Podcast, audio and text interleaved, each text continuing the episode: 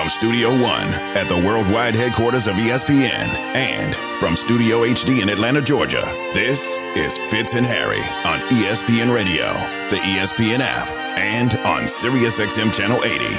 Put my name up in the line! It was a night to remember for James Harden, for Philly fans, and a night to forget for Boston sports fans that, let's face it, have had a brutal 48 hours watching the Celtics lose last night after watching the Bruins' epic collapse the night before. Fitz and Harry on ESPN Radio, the ESPN app, Sirius XM Channel 80. Harry Douglas, Jason Fitz, presented by Progressive Insurance. And HD, I just keep thinking about Harden. You know, James Harden has faced his fair share of criticism when all he wants is ISO ball and to sh- shoot the ball 100 times. We sit there and say, well, you can't win that way. When he doesn't play with enough sort of finesse and shoot it often enough, we say, well, he's too conservative. Last night, he showed us that the very thing that we constantly say you can't do and win was what the team needed in order for Philly to get a massive win over the Celtics. And look, it's it's part it, it's partially Harden being great. It's partially the fact that Embiid wasn't in there, and it's partially the fact that the Celtics just flat out imploded. That has all of us looking at it and saying, I don't want to be prisoner in the moment, but last night was an epic fail for Boston.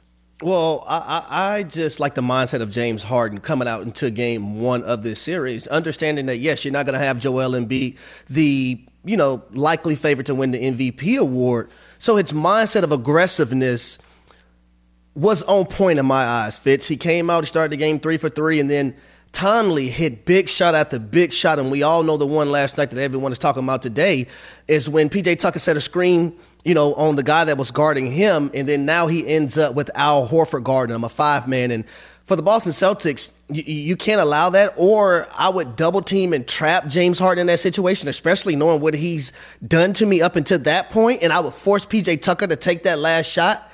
Uh, but just leaving Al Horford on the island with James Harden, I don't think that's good business. And you know, Joe Mazzulla is going to have to go back and, and, and figure out what they're going to do in those type of situations because – now, and I hate saying it like this because every game is meaningful. Now, home court advantage is now towards Philly, and they don't have to play Embiid now in game two Therefore, he gets to rest that much longer so he can be that much better for game three. And that, and that's a consistent take on this show because we said the same thing about Jimmy Butler. Uh, do they need to rush him back to the series against the Knicks? Well, no. Miami stole game one. So knowing Miami stole game one, like they can afford to rest him for a couple of days. You're 100% right. And here's the thing. I, I mean, when you really just lay it out on the table, I hated the defense at the end against Harden. I didn't like the call. I hated the offense when they needed a bucket at the end. I didn't yes, like Lord. the call. Like I, I just that's why everybody I think is freaking out here is because the Celtics have so many talented players, and it just felt like players weren't put in the right position to be the best of themselves at the end of the game when they needed it the most. Like I think that's the reason this feels like such a kick in the no-no places as a loss. It's not just that they lost; it's that I hated both both ends of the floor at the end of the game. And I'll, and I'll say, as much as you know, the Boston Celtics had typhoons at the end of that ball game, we do have to give a lot of credit to the Philadelphia 76ers and Doc Rivers and you know James Harden scoring 45, Tyrese Maxey having 26, even though he missed some open looks. But I thought he was phenomenal at times. The Anthony Melton coming off the bench and going five for six from the three point line. I'm pretty sure the Memphis Grizzlies would have loved to have a guy like that coming off the bench hitting three pointers because that's something that they lack. Tobias Harris scoring 18, but you know Paul Reed stepping in for Embiid, scoring 10 points, 13 rebounds, having that double double, but hitting those four huge free throws at the end of the game. And as a team, the, the the 76ers only had six turnovers. Six turnovers to the 16 of the Boston Celtics, in which they scored 20 points off of those 16 turnovers that the Celtics did have. Now, obviously, Coach Mazzulla was asked about the last call, the last offensive play call. This is what he had to say about it after the game. What was the final play supposed to be? Uh, on offense for Jason? It was just a read. It was dependent upon the matchup. They switched their matchup, and so it was just a read, and Smart tried to make a play at the end. Mm. Whoa. Hey. Oh, you know, Jayson Tatum was phenomenal in this game. You know, Jaylen Brown was hitting shots too. Did did we not realize? And you got to have self awareness throughout a basketball game too, as a head coach. Marcus Smart had 12 points and uh, six turnovers. One of the main things that I took from the NBA Finals a season ago, Fitz, was that okay? Marcus Smart isn't a true point guard, and that's and, and, and I'm okay with that because he brings a different level of defensive uh, intensity. It's supposed to be because that that was last season. But when you know they came into the offseason, they identified that you know what, maybe we need to get Malcolm Brogdon in here. Malcolm Brogdon had a top food turnover at the end as well. But when you have a Jayson Tatum and a Jaylen Brown can we just get the damn ball to them? Because time and time again, I've seen Jayson Tatum make tough shot after tough shot. Just give those guys the ball and let them go to work. Well, and to, we talked about that with De'Aaron Fox in the Kings game when De'Aaron Fox had the game, the ball near the end of the game. Harrison you said, Barnes. You, you, said don't pass that ball. At he least, still ain't showed up in the playoffs. But at least the ball was in De'Aaron Fox's hands, right? Like at least yes. at least Fox had the shot at it. Like yep. uh, no pun intended. Uh, th- this whole design was just I, I, I don't understand it because to your point, there are two guys on the Celtics that we all know are two of the best in the NBA that you want in that situation. You got two guys, not one. You got two guys that should be able to take that shot, and instead you just get cute with it. And and I understand, you know, it's, it's based on the read, whatever. I, I, I still don't like the concept of hey, if it's if the game's on the line and and you know what's on uh, uh, what's at stake for that one. There is just a very simple rule here to me. You got two guys, you get it in their hands right away. Now, if one of them dishes it out, like okay, if one of the guys doesn't feel like the look is there and it's the right basketball play, fine. But if you're not even giving them the opportunity to get to that point, to you to what you just said, Brogdon with the turnover, Smart with the wrong play, like. Oh, is this really how we're drawing it up when the game's on the line? Man, And I'll be honest with you, that Brogdon turnover, I was upset with Jayson Tatum because he had that ball before he had the ball, and the shot clock was going down. So, Jason, go up and shoot the basketball. Don't try to pass it to somebody late in the shot clock. That's why you're there. That's why you're the superstar. So you can make those plays. But for the Boston Celtics as a team, right, Fitz, they shot a better field goal percentage at 58.7. They shot more free throws than Philly, 18 to Philly's 12. They had more rebounds than Philly, 38 to 28. They had more assists, 26 to 17, but defensively, they were checked out. And they only haven't been like that in game one. They was like that in the Hawks series as well. How does that happen? I mean, that's the that's the the very simple. The, this is what Boston fans should be screaming. Like Harry yesterday, as a Bruins fan, was definitely screaming, "How does this happen?" If you're a Celtics fan tonight, you are today, you are screaming, how? How? The, because every single, and I'll keep using this word, but every single one of the things that you've mentioned here are controllable. Control the controllables. Uh, your, your play calling at the end, who you're putting the, the ball in the hands of. To a certain degree, that is controllable. You find a way to get your best players the ball. At the end, when you need a, a defensive stop, when you need defensive energy throughout the course of the game, Nope. That's a variable that can be controlled. I, like the, that's why it's it's maddening. I mean, if you're a Celtics fan, maybe your hope is, hey, these are all things that we'll fix. But also, at the end of the day, those things went wrong, and you lost to a team that didn't have the presumptive MVP on their team. I, now, guess, I, th- guess what though? You know, game two is on Wednesday. The mm-hmm. pressure is not on the Philadelphia 76ers. No. It's on the Boston Celtics because now home home court has switched to Philly at this moment. And then that's when they're supposed to get their big dog back, Joel Embiid. And you, there, there is one game thing three that is. I mean, I think one thing that's important here is unlike the Miami series, which has a little bit of a break, uh, they are every other game. So to your point, you've got a game Wednesday night between these two teams, then you've got a game Friday night between these two two teams in Philly. Those extra days, when you're talking about coming back from a knee injury, that is huge and what he's going to be able to do for pain tolerance, presuming that Joel Embiid can get back on the court, for what he's going to be able to do uh, with, with mobility, uh, just how he's going to feel on the court. These are huge opportunities oh, but, that come. But, but here's the best thing about when Joel Embiid is going to come back, right? And we're predicting he's going to be back game three in Philly. That's Cinco de Mayo. So you know he's going to be up for that one. That's Cinco de Mayo. Does that? I mean, is that that's the reason I'm going to be excited? Tequila on three, tequila on me. Okay, yeah, yeah. Are you like a, a fancy tequila guy or a dirty tequila guy? Like, oh, what? oh I mean, it, it, depends on what we're talking about. Okay. Like, you know, I mean, am I in, am I am I in public or I'm I am at home? I, I I'm gonna be honest. Like, see, this is the one thing I've struggled to find in Connecticut that I love. There are plenty of Mexican restaurants in, in uh, Connecticut that are fine. I just like my Mexican food, like when I go to a Mexican restaurant, to come from a place where like everything was wrapped in tinfoil and covered in cheese sauce. Like I want that version of like, you know, where you walk in and you order vegetarian platter F and you know it's going to be like a bean burrito, a cheese enchilada, a cheese quesadilla, and it's been smothered in like some sort of like queso and just like sour cream, where they give you like a whole bucket of sour cream on the side. None of it's like fancy. None of it like you know I, that that is hundred percent what I want. It's I called want. Taco Bell, Fitz. I, I want the next step up from Taco Bell. Yeah, That's Like- that's Tex-Mex though. That's Tex-Mex food. yeah. See, I don't want I don't want any of this like bougie, fancy. Like I, I want I want to. I want to go to the hole in the wall. I want to go to the hole in the wall. I want to question whether or not my fajita plate was actually washed, or if they just figured, ah, it's hot, we'll reuse it. Like that's what I'm looking for. Yeah, I, I, I, I'm, I understand what you're saying, but a nice, nice Mexican restaurant with a nice quesadilla, tacos. No, oh, that's yeah. po- that's pointless. If if I No, I, want, I nice- can't. I can't poop on Taco Bell because I love me some Taco Oh yeah, Bell. no, that I love Taco pizza. Bell. Like, I Like, would I would rather go to Taco Bell than the fancy Mexican restaurant any day of the week. Any day of the week. Mexican food is my wife's favorite, so I know I'll actually be in Louisville because you know it's Derby weekend, and I know where she's gonna look up and find some Mexican restaurant we can go to. Tequila on three, tequila on me, baby.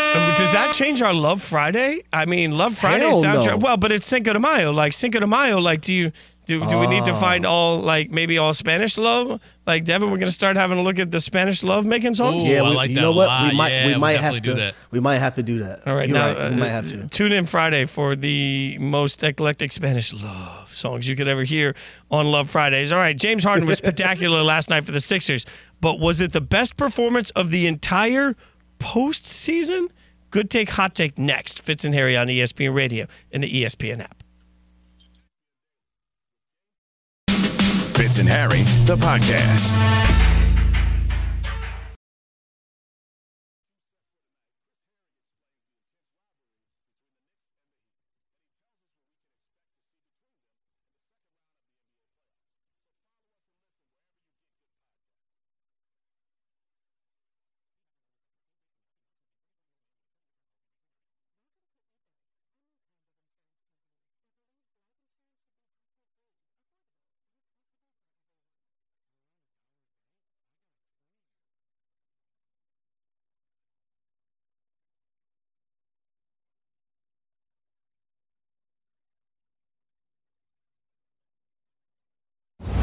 Good take That's good. Great.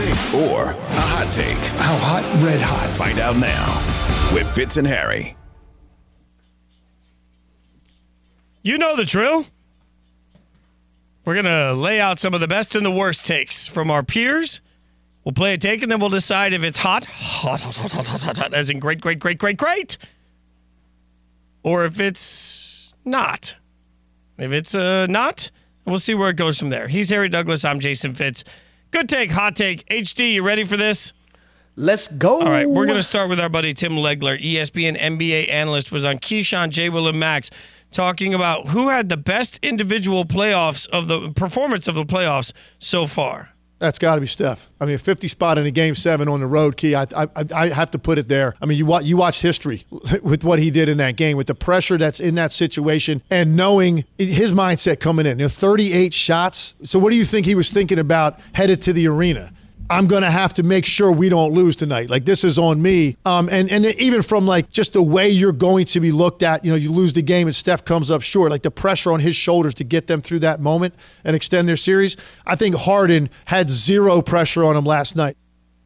You agree? Good take, hot take? No, I think that's a good take, especially when you have Andrew Wiggins shooting five for 16, one for three from the three point line. Klay Thompson, four for 19, two for 10 from the three point line. Steph Curry put that team on his back and his shoulders, on the top of his head, and led the Golden State Warriors to a victory in game seven, in which it was a game seven like we'd never seen before from any other greats or anybody else in NBA history. Yeah, I have to agree with you totally. Like what Steph did is something that will always be talked about when we talk about the great moments of Steph. What Harden did last night was something that in a year from now we'll say, "Well, we've seen this before." That's just the way the world works on it. So I agree. All right, let's uh, Uh, let's get our brother Swagu mixed in on this. Marcus Spears, ESPN football analyst on Get Up though, was breaking down a little bit of NBA, talking about what the Lakers Warriors series means for LeBron.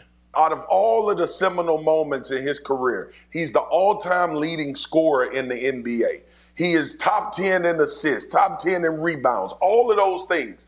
This would be a, a, a seminal moment we point to to add to a legacy that we already think is cemented, But this would be a part of that story that you tell about LeBron James, even if they don't go home to win a championship. If he takes down the Golden State Warriors in this series, this will change a lot of the narrative about LeBron James when it comes to how he added to this legacy in year 20. I don't know, Harry. Uh, no, I, I, I, that's that's that's that's that's uh, that's not a take. I, I think it's it's hot. I It's mean, hot. that is a hot take. That is a hot take. Uh, I think if they go on and win the NBA Finals, then that's a different ballgame. That's a different conversation. Just beating the Golden State Warriors, I don't believe that adds to LeBron's legacy. Now, I think it adds to Steph Curry's legacy if they go on and win this series and they can go on and win the NBA championship as well. But I think just winning this series won't do it. Yeah, I I, need to see you get to the NBA Finals. for LeBron to win to win a championship, he would have to have come in as the play-in, beaten the two-seeded Memphis Grizzlies. That's fine. Then take down the Warriors, huge brand. Then would either take down the Suns, uh, where it's KD, or you take down Jokic and the Nuggets. Just to get a lot of street cred for that. And then you'd have to win a championship, likely over either Philadelphia or Boston. That does feel like the type of run that would give people pause. Even if you've made up your mind on LeBron, you're like, man, all right, I got to give a tip of the hat at his age to do it that way. So I think there is some that there's some you know chipping away of the legacy conversation for LeBron, but not if it doesn't enter the championship. Just this win alone won't do it. He's got to actually go out and win a championship for anybody to change their mind. All right, uh, we're keeping good take, hot take going, and this one a little bit of uh, draft action here. Matt Miller, our buddy, ESPN NFL draft analyst on Sunday morning on ESPN Radio, said this about which quarterback he thinks could be the best in the NFL in three years from this year's draft. He looks like a different quarterback. You know, watching him throw the I'll say that again. Anthony Richardson could be the best quarterback in the NFL in three years from this year's draft. he looks like a different quarterback. You know, watching him throw at the combine, uh, I was sitting in the stands right behind him as he threw. Watching that, it did not look like the guy who was at Florida. Pro days, same thing. It's like, gosh, it, he looks like he's figured it out mechanically. With Anthony, it's almost like he's the exception a little bit in in what we say. It's like watch the film, watch the film, watch the film. But you have to take in the development aspect in, into consideration, and that's the key for him. It's not where he's at; it's where he could be in three years, and he could be the best quarterback in the NFL in three years. Oh, I think that's a good take. Um, I think he has the highest ceiling of all the quarterbacks being drafted this year. You, I think the, his ability, his athleticism gives him, I think, the upper hand when it comes to young quarterbacks coming in the National Football League because now you can minimize a lot of things in the pass game because of his run ability. But I also think a lot of things will open up in the pass game because now safeties have to declare and come out in the box, and you may see a little bit more man coverage. Usually, when you have a rookie quarterback, defensive coordinators they want to blitz him, blitz him, blitz him, blitz him, blitz him, and see if they can uh, pick up uh, uh, blitzes and see see if they can decipher what's going on on the football field. Well, Anthony Richardson. His run ability is so good and his athleticism is so good as well to the point to where you have to kind of be vanilla to make sure you cover the run game aspect of things. There's an article on ESPN.com right now uh, where Stephen Holder, uh, ESPN Colts uh, writer, uh, gets into the background behind the decision the Colts made to draft Anthony Richardson. In that article that went up today, it says Ballard decided, Chris Ballard, that would be the GM of the Colts, decided Richardson was the Colts' top choice weeks before the draft. Ballard privately shared his stance uh, with the group a month before. The conclusion Ballard said was simple. All of the available quarterbacks had noteworthy flaws in the Colts' view. So, if they all have noteworthy flaws, the quote, why not take the one who could be a grand slam? That's how Ballard saw it. I think there's some real logic to that. I think it makes a lot of sense. I don't think that's a hot take, and that's a uh, just it, it, it makes sense to me when you see it laid out that way. So, uh, by the way, three twenty twenty four as we play uh, good take hot take. Three twenty twenty four mock drafts have the Cardinals selecting first and second in the 2024 NFL draft. Remember, they acquired Houston's first round pick last year. So, three different mock drafts are telling us that they believe that the Cardinals and the Texans will be the two worst teams in football next year. Good take, hot take that the Cardinals will have the first two picks of the draft. What do you think, Harry? First two picks for the Cardinals. That would mean the Houston Texans will have to be the second worst team in the National Football League next year. Yeah. I don't think they're going to be the second worst team. So I think they'll have the first pick. I don't know about the first two. Yeah, I, I think right now the Titans could be in a bit of a rebuild mode. Also, like there are enough bad teams in the Texans division; they'll be able to get some wins. I, I, the Colts are going to be rebuilding, so yeah, I think that's a hot take. Uh, Somebody's Yeah, going to me too. surprise suck. As long as it's not the Raiders, I'll be fine. Uh, I, I'm just preparing myself for it right now. All right, that's some good take, hot take. Coming up, we'll tell you who the most important players in the Warriors Lakers series are that aren't named LeBron and Steph. We'll tell you about it next. Fitz and Harry on ESPN Radio, Sirius XM, Channel 80.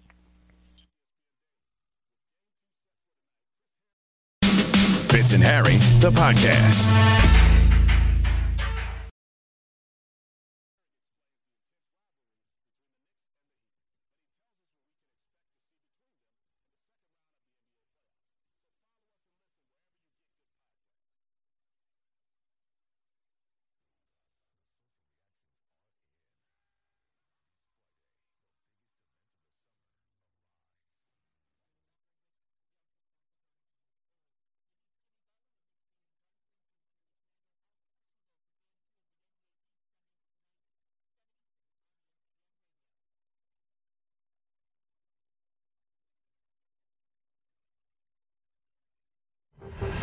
The Warriors advance a decisive Game 7 win and bring on the Lakers in round two. It'll be a tough series, but that's what you expect as you move forward in the playoffs. But we're going up against a very good team. Played them a couple times, I think, since the trade, and they look extremely different. We got a young ball club with not much experience in the postseason. So as hard as this series felt and as hard as this series was, it gets even harder when you move a level up and it gets harder and harder. So they understood that and they'll be ready for it.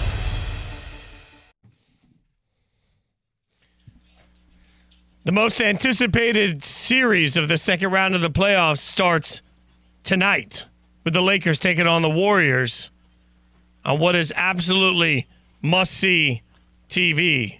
That game at 10 o'clock tonight. Fitz and Harry on ESPN Radio, the ESPN app, Sirius XM, Channel 80. Harry Douglas, you got to help me figure the most important part of this out. That game's at 10. I, I usually, you know, a couple rules uh, in this fitness journey for me. I don't drink caffeine after 3.30 in the afternoon because uh, that's what the nutritionist told me not to do. So I don't drink any caffeine after 3.30 in the afternoon. And I, uh, I, I it, it, once I get to dinner, I'm not really taking in any unnecessary carbs. Like I'll eat something healthy if it has a carb in it, but I don't take any unnecessary carbs. Try not to eat after 8 o'clock at night no matter what. This game doesn't tip until 10. Like I want to pop popcorn. I want to watch the game. I don't know if I uh, what like what do I do? Like uh, what what's the snack approach to a 10 p.m. game if I want to look like Harry Douglas someday?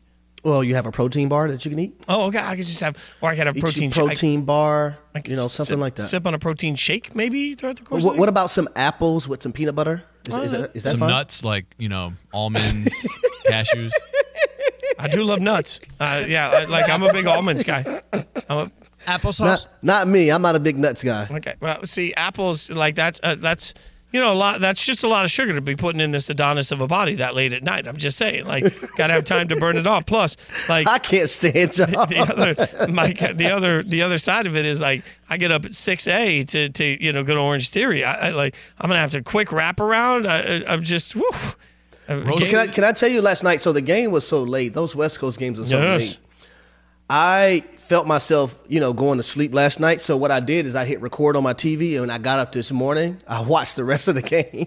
Oh, I do that all the time. I, I've been dozing off lately, man. Because those games are they're on to like what 12, 1 o'clock at night. Yeah, it is not uncommon for me to come back from Orange Theory and then turn the game on while I'm making my breakfast, and I can watch the second half of whatever game. I know the result at that point, but I want to see how it played out. So I'm not just watching a couple of highlights. I watch it while I make my mountain of eggs in the morning. Again, But I, but I know, I know that tonight, game one of this game, this magnitude, Lakers versus the Warriors, Steph Curry versus LeBron James. There's no way I'm falling asleep tonight. No, no way whatsoever. So Fitz and Harry, Harry Douglas, Jason Fitz. The question becomes: uh, Let's let's eliminate Steph and LeBron from the conversation and, and do the only ten minutes in this entire series that will ever be done when we're not talking about those two specifically.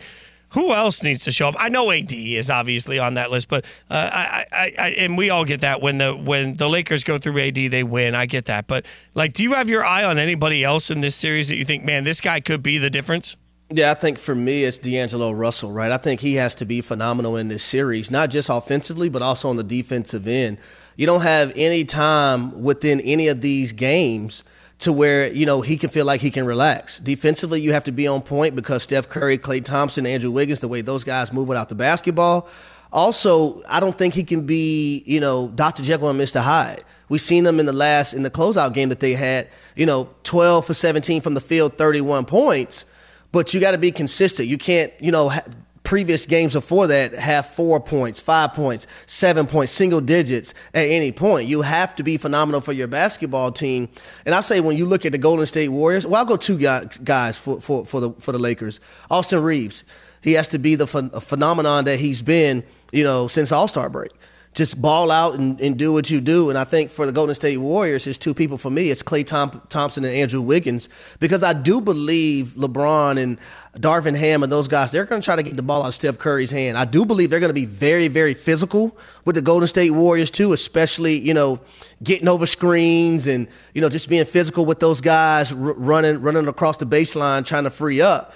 So Klay Thompson and Andrew Wiggins, they're going to have to be able to hit open shots if you know they force the ball out of Steph Curry's hands. I am interested to see what the defensive approach is on Steph, right? Because Jarred yeah. Vanderbilt has been the guy they sort of put on everybody, which is you know it is what it is. Like that's that's what they did against Ja for part of this too.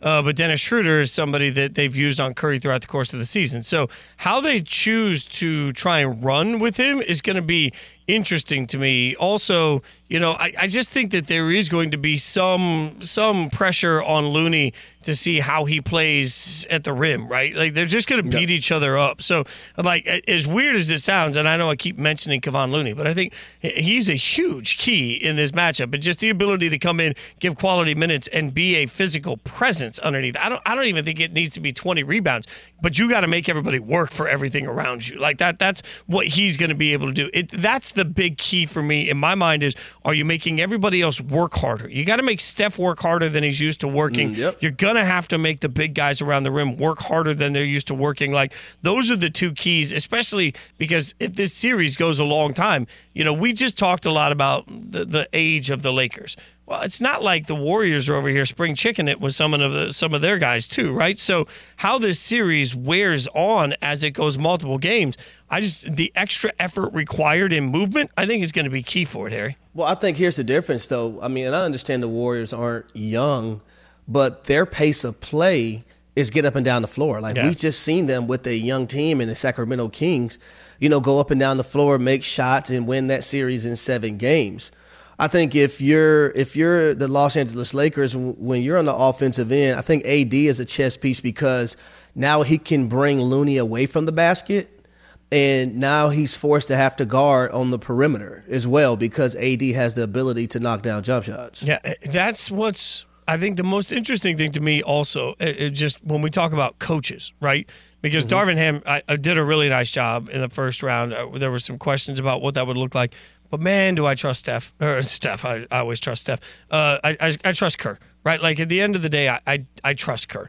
So the adjustments game to game in this are going to be kind of wild because AD and LeBron should, and I'll say should in big caps. Like when we text in the group text, there's sometimes Harry puts a, one particular word in all caps because he wants to make sure it's getting emphasis, right? Like that's what I'm doing here. Like AD and LeBron should be a mismatch for literally anybody, right? So if those guys are out there asserting their dominance and Steph is out there asserting his dominance – this becomes a really interesting series because both sides should have a mismatch. That nobody's going to shut down Steph in my mind. Nobody will shut down LeBron and AD if LeBron and AD are bringing the best of their game. So all of those ancillary side pieces are going to have to come up big.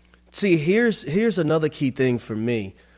Who on Golden State is going to be guarding Vanderbilt because you don't have to work as hard on the defensive end when you're guarding him? Is it going to be Andrew Wiggins? Is it going to be uh, Klay Thompson?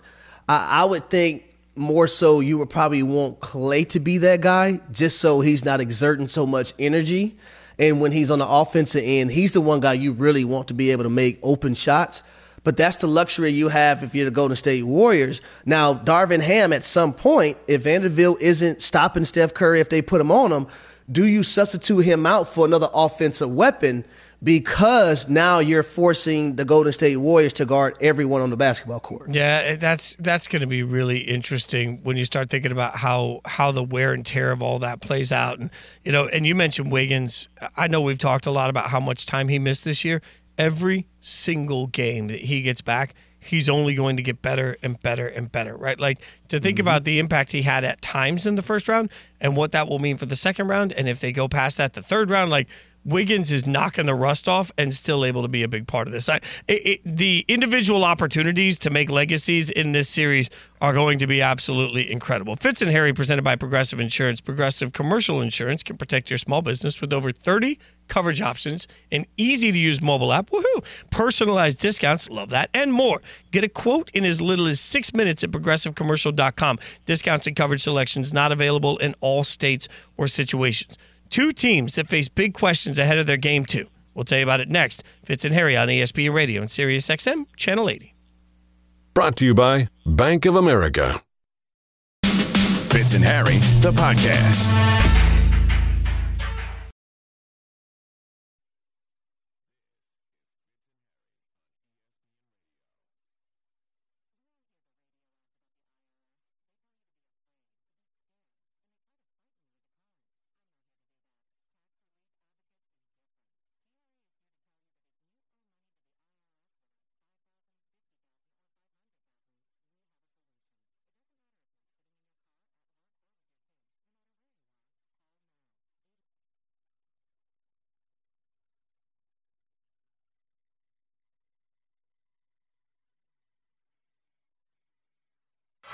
One, two, three.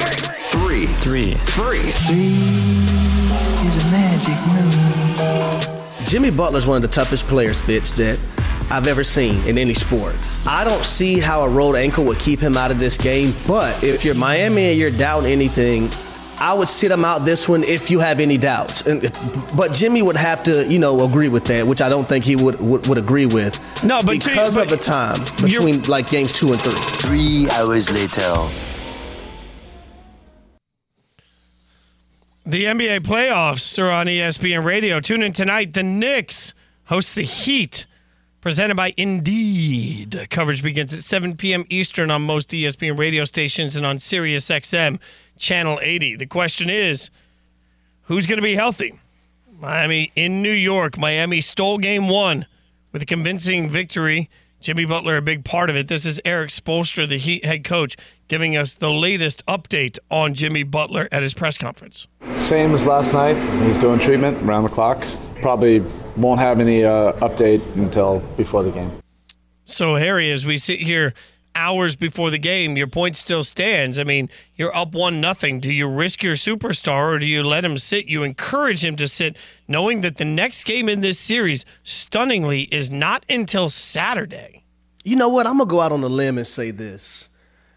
Hearing Coach Spo say that it's it's a game time decision, I don't see how Jimmy Butler doesn't play this game, Fitz. I'm gonna be honest with you. Like his mental and physical toughness, I, I really don't see how he's sitting out this ball game because, especially when you have an opportunity to go up 2-0 on the New York Knicks. Because I, I, if I'm Jimmy Butler, I'm thinking from the mindset, I don't want them to feel like they have any life when they come back to Miami. I want to snatch their soul and take it from them That- before they even get down to South Beach. I love the way you say that because, like, uh, on the one hand, I've been saying, hey, you're playing with house money. one game one. On the other hand, you know, they just flashed it up here in another series. Like the Suns are down 2 nothing to the Nuggets. The Suns in, in team history are 0 13 when they're down 2 nothing. You take a 2 nothing lead in a series, man, you are in the driver's seat. You take a 2 nothing series lead by winning the first two games in New York. I mean, that is a knockout punch, is it not? Like that's the sort of thing that it just takes it to. A, if you're up to nothing, Miami, and you're headed home, and by the way, you still get Wednesday, Thursday, Friday. You're still going to get three days plus all of Saturday. That that game on Saturdays at three thirty in the afternoon. So you get three and a half ish days to continue to rehab it. I mean, you're right. There is the opportunity for Miami to come here and say. Uh, the most important thing is let's get the knockout punch right now and just take them out of this game. Remember two years ago when the the Milwaukee Bucks went down 2-0 to the Phoenix Suns? Remember in the NBA Finals? Yep. Let me tell you the difference though. Milwaukee had a superstar player in Giannis Antetokounmpo. You see what I'm saying here? Yeah. When you look at the New York Knicks and them being down 2-0, the Knicks don't have a superstar player. But guess who does? The Miami Heat and Jimmy Butler. And and the more you're talking about, I'm lo- just looking at the schedule again. Several days until the next game. The next game is until Saturday.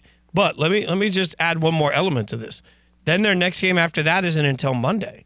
So if he plays tonight and you go up two nothing and the ankle doesn't feel good, you would have Wednesday, Thursday, Friday, Saturday, Sunday, and then you don't have that next game until Monday evening. so you'd have almost six full days to get ready for your next game. In the grand scheme of things, as I look at it, you know, on the one hand, it's say, well, you're up one, you're up one nothing, you're playing with house money.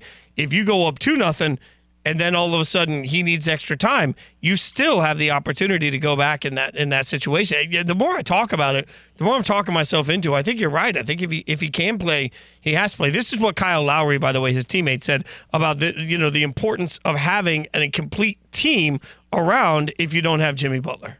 That's why you build a team. You don't build a, a one player roster. You build a 17 man roster, 15 man roster to, for guys to be able to step up. Unreplaceable guy in Jimmy.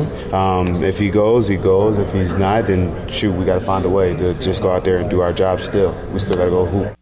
Well, I'll be honest. I, I don't think they can find a way if Jimmy Butler doesn't play because he's the catalyst for everything they want to do offensively, defensive, de- defensively, and also mindset wise. Now, on the flip side of this whole in, entire you know conversation that we're having, the New York Knicks need Julius Randle, and that was evident in Game One.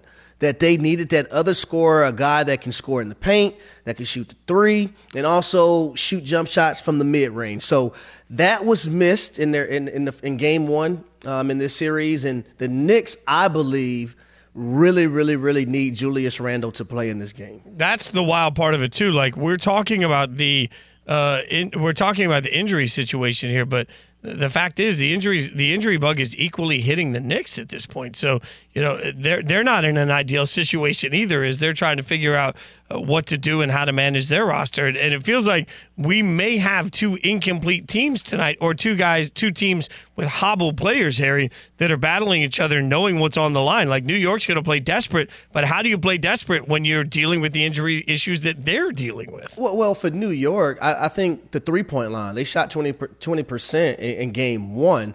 I don't think they're going to win game two if they shoot 20% again. And they understand, and we all know that the Miami Heat want to keep this team out of the paint. That was something Coach Spo mentioned time and time again when he was mic'd up during the first matchup. So they're going to have to be able to hit their open shots, hit their open threes, and I would say shoot at least between 35 and 40% from the three point line, but you can't be 20%. Well, and by the way, I should point out that the Knicks added uh, Jalen Brunson to the injury list yesterday as well uh, with the sore right ankle. Now, now whether Oh, that what that means uh, for his event, like there's been no indication that he won't play in this game, and so I'm not going to say that he won't be there. But that is another addition to the injury list. So now you have the two most important players for you on the injury list on one side, and the most important player for you on the injury list on the other side. It just it feels like this is that moment where you're going to find out. You know, we keep talking about the rest of rosters, the other guys, you're going to find out who can pull something out. And you mentioned Spo earlier. Like this is where Coach Spoelstra gets a ton of street credit. I the more we get into the playoffs, the more I continue to look at certain coaches that have proof of concept, and you say, okay, if everything's going to go to you know what for both sides, what can I trust? The answer to that is a coach. Like there are certain coaches that you trust. Spoelstra, like Steve Kerr, there are certain coaches that you just look at and say, I don't know how, but my guy's a magician. He figures that stuff out. Well, I'll tell you this. You, you know, my brother played for Coach Spo down there in Miami when he was on that team that lost to uh, the Spurs in the NBA Finals. The way Coach Spo has built his resume, you know, being a video guy, going through the organization, becoming a head coach, he has a ton of respect from everyone across the league, from Pat Riley, also from those players. And they trust that he's going to put them in the best situations possible, not just offensively, but also on the defensive side of, uh, of the ball as well. Well, you know me, man. Like I'm the first to admit that I flat out overvalue when it comes down to it. I overvalue proof of concept. There is so much proof of concept to the Heat and to in this situation. Uh, the, backs against the wall in that matchup tonight. That's obviously the early game tonight. You can check that one out at 7:30 p.m. Eastern, Miami at New York, and then obviously uh, Lakers at Golden State 10 o'clock p.m. And don't forget, you can listen to NBA action across ESPN Radio. You don't want to miss it. You also don't want to miss Canty and Carlin. I hear the entire Lakers and Golden State rosters are going to join in for the show. Who knows? Thanks for listening to Fitz and Harry. Listening to the Fitz and Harry podcast. You can listen to the guys live weekdays from noon to 3 Eastern on ESPN Radio. And you can watch on the ESPN app.